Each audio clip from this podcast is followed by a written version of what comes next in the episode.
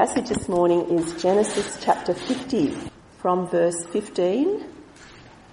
When Joseph's brothers saw that their father was dead, they said, What if Joseph holds a grudge against us and pays us back for all the wrongs we did to him? So they sent word to Joseph saying, Your father left these instructions before he died. This is what you are to say to Joseph.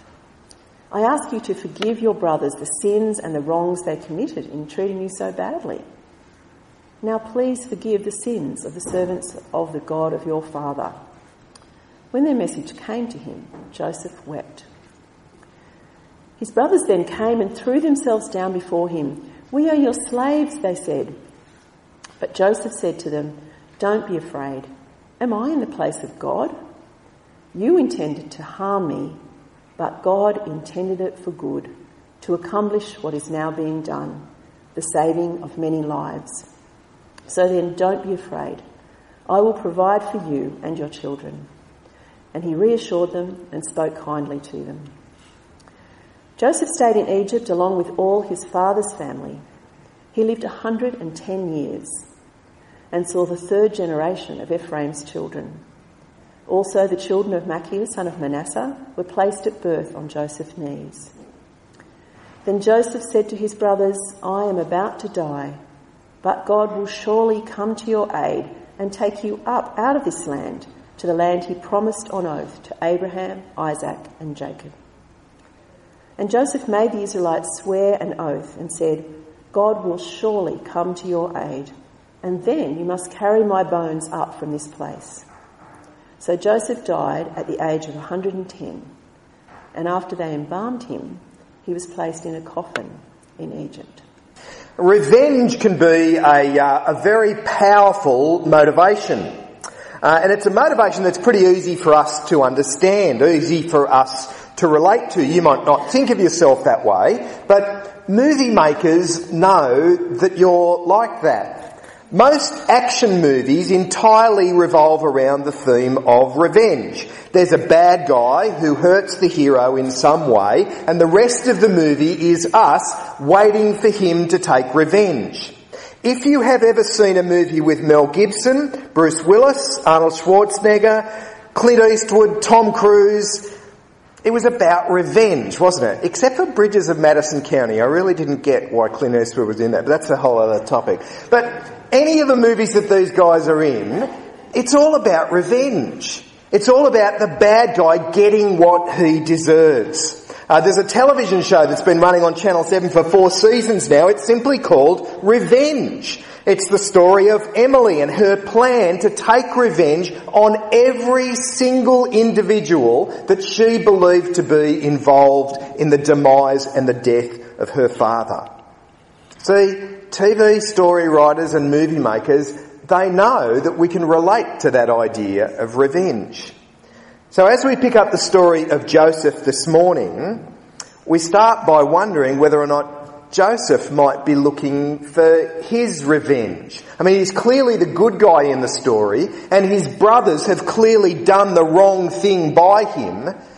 So will Joseph now want his revenge? So at the beginning of chapter 42, and it'd be great if you've got your Bible open there in front of you, the beginning of chapter 42, the scene changes from Egypt, where we've been looking for the last few chapters, uh, the story of Joseph and all of the extraordinary things that he's done in Egypt. We now switch back to Canaan. There's a famine. And Joseph has managed to prepare the people of Israel, but the famine is in full swing, and the surrounding countries are running out of food. Back in Canaan, Jacob hears that there is food in Egypt. So he sends his boys down there to get some corn from Egypt to buy some food for them to be able to eat. I love Jacob's instructions right there at the beginning of chapter 42. When Jacob learned that there was grain in Egypt, he said to his sons, why do you just sit there and look at each other? It sounds like he's got a house full of teenage boys, doesn't it? I mean, why aren't you doing something? Why don't you go down to Egypt and buy some corn down there? But look at what he says. I've heard that there is grain in Egypt. Go down there and buy some for us so that we may live and not die. That's how serious this is. That the famine is now well and truly underway. So he sends his sons down. Well, he sends ten of his eleven remaining sons down. His youngest, Benjamin, he won't let him go. Benjamin is Joseph's only full brother, if you remember the family tree. Uh, he was the only other son born to Rachel, Jacob's true love. So he refuses to let Benjamin go. Benjamin is now the favourite. Joseph was the favourite, but he's gone. And Benjamin is now the favourite. It's bad enough that he's lost Joseph, he's not going to lose Benjamin as well. It's interesting, I, I think he'd be perfectly happy, it seems, to lose any of the other ten. He's happy for them to go down there, but he refuses to let Benjamin go. Well, the ten sons arrive in Egypt and they go to see the man who is in charge of the distribution of the grain and they bow down before him without realizing who it is. But Joseph knows who they are and Joseph recognizes what's happening here. That these ten have bowed down before him. Just like his dream when he was a young man. When he was 17, remember? He, he, knew that the day would come when all of his family would be bowing down before him. But again, try to put yourself into Joseph's shoes at this point. Surely revenge has got to pop up in your mind, hasn't it? I mean, think about what these ten men did to him. They threw him in a well, hoping that he would die in there, and then eventually they sold him as a slave. They sold him, their own brother. Surely revenge has got to be in there. And, and as we read through, we're wondering if that might be what Joseph has in mind. Joseph keeps his identity a secret and he taunts them with questions. He demands that they answer these questions. He accuses them of being spies. These ten brothers are in a very vulnerable position. They've come with money to this foreign land to hopefully buy some grain. But now they're being accused of being spies, coming only to rob the land. Well, eventually Joseph insists that his brothers go and find their youngest brother and bring him back down. And to ensure that that will happen, he keeps Simeon in prison while the other brothers go home to get Benjamin and bring him back down to Egypt as well. Joseph loads them up with grain and even puts their own money back into the sack and sends them back to Canaan. When they return home, they tell Jacob about all of the things that have happened, but Jacob refuses to let Benjamin go. And look at what he says. It's verse 38 of chapter 42.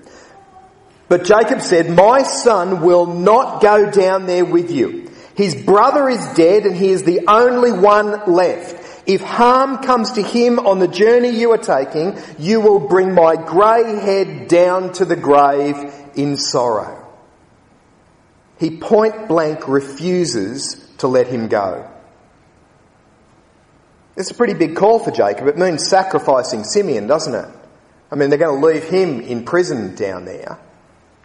But he seems willing to lose Simeon because he won't even contemplate the possibility of losing Benjamin. But it's interesting what hunger will do to a person. Because the grain that they bought runs out. And the only option is to go back down to Egypt to buy some more. Not too long ago in the story, Jacob was saying there is no way that Benjamin will be allowed to go down to Egypt. But now the rumbling in, in his stomach has him reconsidering that whole thing with Benjamin and he seems to be reasonably happy about Benjamin going down there. Joseph puts part two of his plan into action when all of the brothers, including Benjamin, arrive there.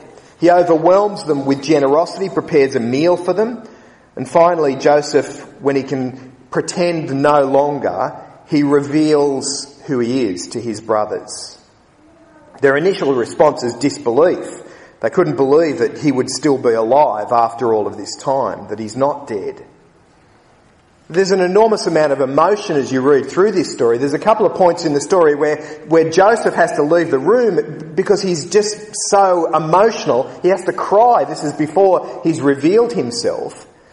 He's so emotional when he actually sees his younger brother Benjamin. Eventually Joseph, once they've understood what's happened and, and they understand who Joseph is, He eventually sends for Jacob to be brought back with the rest of his family back down to Egypt so they can ride out the famine down there in Egypt. Jacob is thrilled to hear that Joseph is alive and quite remarkably it says that he packs everything. Doesn't just take a few things with him for a short time in Egypt. He packs everything he owns to move down there. Jacob is a man, when we, when we saw the Jacob story, we saw that Jacob was a man who grew in his faith and his trust in the promises that God had made.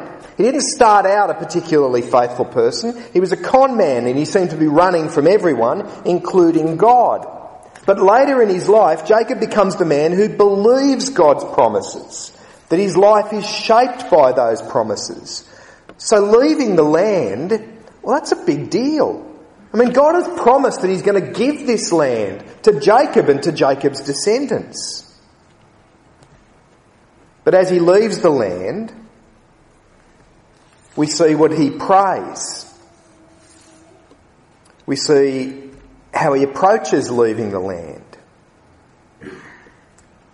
He prays to God, he makes a sacrifice there. He takes everything with him, and when he reaches Beersheba, he stops there to pray. That's kind of the very edge of the promised land, just before leaving this land that God had promised to give them. And God speaks to Jacob as well. God promises that he will come back to the land, that God will give him the land. Leaving the, leaving the land was going to be a significant event. But God says that he's standing by the promises that he has made. But have a look in chapter 46. The next thing that we read after all of those promises that God makes about how you will return to the land, we've got one of those genealogies. I suppose everyone's got that relative, that uncle who lives somewhere, normally up on the central coast, Woy Woy or Ettalong it seems to be. And they're right into family trees. You know, the, has everyone got one of those uncles or is it just me who has one? They know every single detail. They can trace you right back to the first fleet. They can trace you right back to William the Conqueror. It seems to be their pastime now that they're retired. They've got so much time on their hands, they're going to chase up that whole family tree. Can I quickly apologise to anyone who is that family tree person here? Sorry, Kerry. it's a great thing that you're doing, and I'm sure everyone's going to appreciate your work. Um, but that's not why we're given this family tree here. It's not that the writer just had a little bit of spare time and thought they'd fill in a few details. No, something profound is being said in the end of chapter 46. This list really confirms that what God promised is happening. See, God promised Abraham descendants, as numerous as the sands on the seashore. And this list that we now have, these descendants, show that God's actually working to fulfill that promise. There's now 70 of them. Do you remember this, at the end of the story of Abraham, when Abraham and Sarah died, there was one? Now, there are 70, and the number is growing quickly. He's just reaffirmed the promises that he made to Jacob. He says, Yes, you will come back to this land, and I will make you into a great nation. And in case you're wondering if God's good to his word, it's almost as if the writer says, well, have a look at this. He's doing it. He's doing what he's promised to do. Well, Jacob and the rest of the family arrive back in Egypt and they settle there. The famine continues, but because of the way that Joseph has managed affairs, the people in Egypt manage to ride out the famine. The closing chapters of this book really deal with two deaths. The death of Jacob and then finally the death of Joseph. Jacob's dying request is that his body be taken back to the promised land and buried there in the family burial plot in the paddock that Abraham had purchased from Ephron the Hittite. Every time this passage is described, we're told that it's the passage that the, uh, paddock that Abraham bought from Ephron the Hittite. Jacob's grandparents are buried there. His parents are buried there. And his wife Leah is buried there. But it's not just that this is the family burial plot. Again, it's the fact that it's the promised land. That's why Jacob wants to be buried there. He wants to be buried in the land that one day God will give to all of his descendants. Jacob dies in a foreign land, but he dies still trusting that God will fulfill those promises.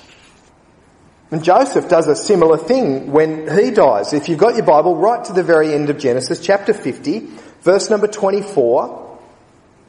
Joseph's brothers are worried now that their father has died. How is Joseph going to deal with them? He, uh, they, they, they had assumed that Jacob still being alive was probably the only thing that was stopping Joseph from taking revenge. And they're worried that he will take revenge. But look at what it says in verse 24. Then Joseph said to his brothers, I'm about to die. God will surely come to your aid and take you out of this land to the land he promised on oath to Abraham, Isaac and Jacob. And Joseph made the Israelites swear an oath and said, God will surely come to your aid and then you must carry my bones up from this place. So it's not just about being buried with the rest of the family. That's not what it's about. It's about being buried in the land that God is going to give them. And that little paddock that used to belong to Ephron the Hittite is the only part of that land that now belongs to God's people at this point in time. But do you see the confidence that God will do what He's promised to do? He's so certain that that will happen. Well, how do you sum up Joseph's life? Well, I think Joseph himself sums it up quite nicely there in chapter 50. Go back to verse number 20. When his brothers express their concern about what he might do to them, he says this in verse 20. You intended to harm me, but God intended it for good, to accomplish what is now being done, the saving of many lives. See, that kind of sums up Joseph's life, doesn't it? He lived his life fully aware that God was in control of all things. The great things, being elevated to that position in Egypt, but also the bad things. God was in control when he was thrown into that well. God was in control when he was sold as a slave. God was in control when he was thrown into that prison. Joseph knew that all of the circumstances of his life, no matter what happened, he could trust God. So rather than wanting revenge on his brothers when they turn up in Egypt, he just wants to reunite the family. He wants to bring them all together. He wants to ensure that they're kept safe during this famine. I had a Christian friend uh, a few years ago who used to work with a guy. Before he'd become a Christian, he used to travel from Sydney regularly down to Canberra with a guy that he worked with. It was an older man who was a Christian. So at this time, my friend wasn't a Christian. And on the trips down there and back each week, they, they used to get to talking a lot and really got to share their whole life stories. Uh, the older guy talked about the hardships that he'd faced in life, the death of his wife, a, a, series of tragedies that involved his children and business and all kinds of things. Some terrible things that happened to this man. And my friend on one of their trips down there said to this guy, how can you still have faith in God after all of that stuff that you've been through? And the older man replied, are you kidding? It's only my faith in God that got me through all of those things. And I can't help but think that that might be exactly the same way that Joseph would answer that question. How can you, how can you still have faith in God when you, when you're chucked in a well, when you're sold off in slavery? How can you still have faith in God when you're sitting in a prison? Well, I think Joseph would want to say, it's only been my faith in God that's got me through all of those things. But there's more to the Joseph story than that. Joseph's story is not just about making the most of a bad situation. It's not simply about God being the one who's in control of all things. God had made promises way back with Abraham that the whole world would be blessed through Abraham's descendants. And there's a sense in which that's what's happening here with Joseph, isn't it?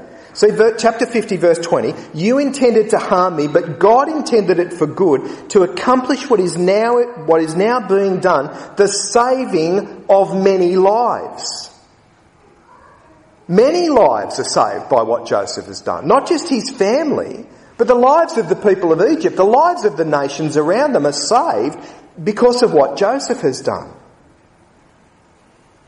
But there's one more thing to the Joseph story. So Joseph says, You intended to harm me, but God intended it for good to accomplish what is now being done, the saving of many lives. I can't read those words without thinking that they could be words that Jesus could have easily spoken. I mean, here was Jesus rejected by his own people, treated unfairly and unjustly by the authorities, and ultimately put to death in the most barbaric way on the cross. All that was done to him was clearly intended to harm him. But God intended it for good. He intended it for the saving of many lives. See, and ultimately it's Jesus who truly is that blessing to the nations. Ultimately it's Jesus who brings about the salvation of many. See, in the end, the story of Joseph just points us perfectly to Jesus, doesn't it? He's that Jesus figure hovering in the pages of the Old Testament who, who helps us understand what Jesus has come to, to do. You intended to harm me, Joseph says, but God intended it for good, for the saving of many lives. And we know how God has done that through his Son.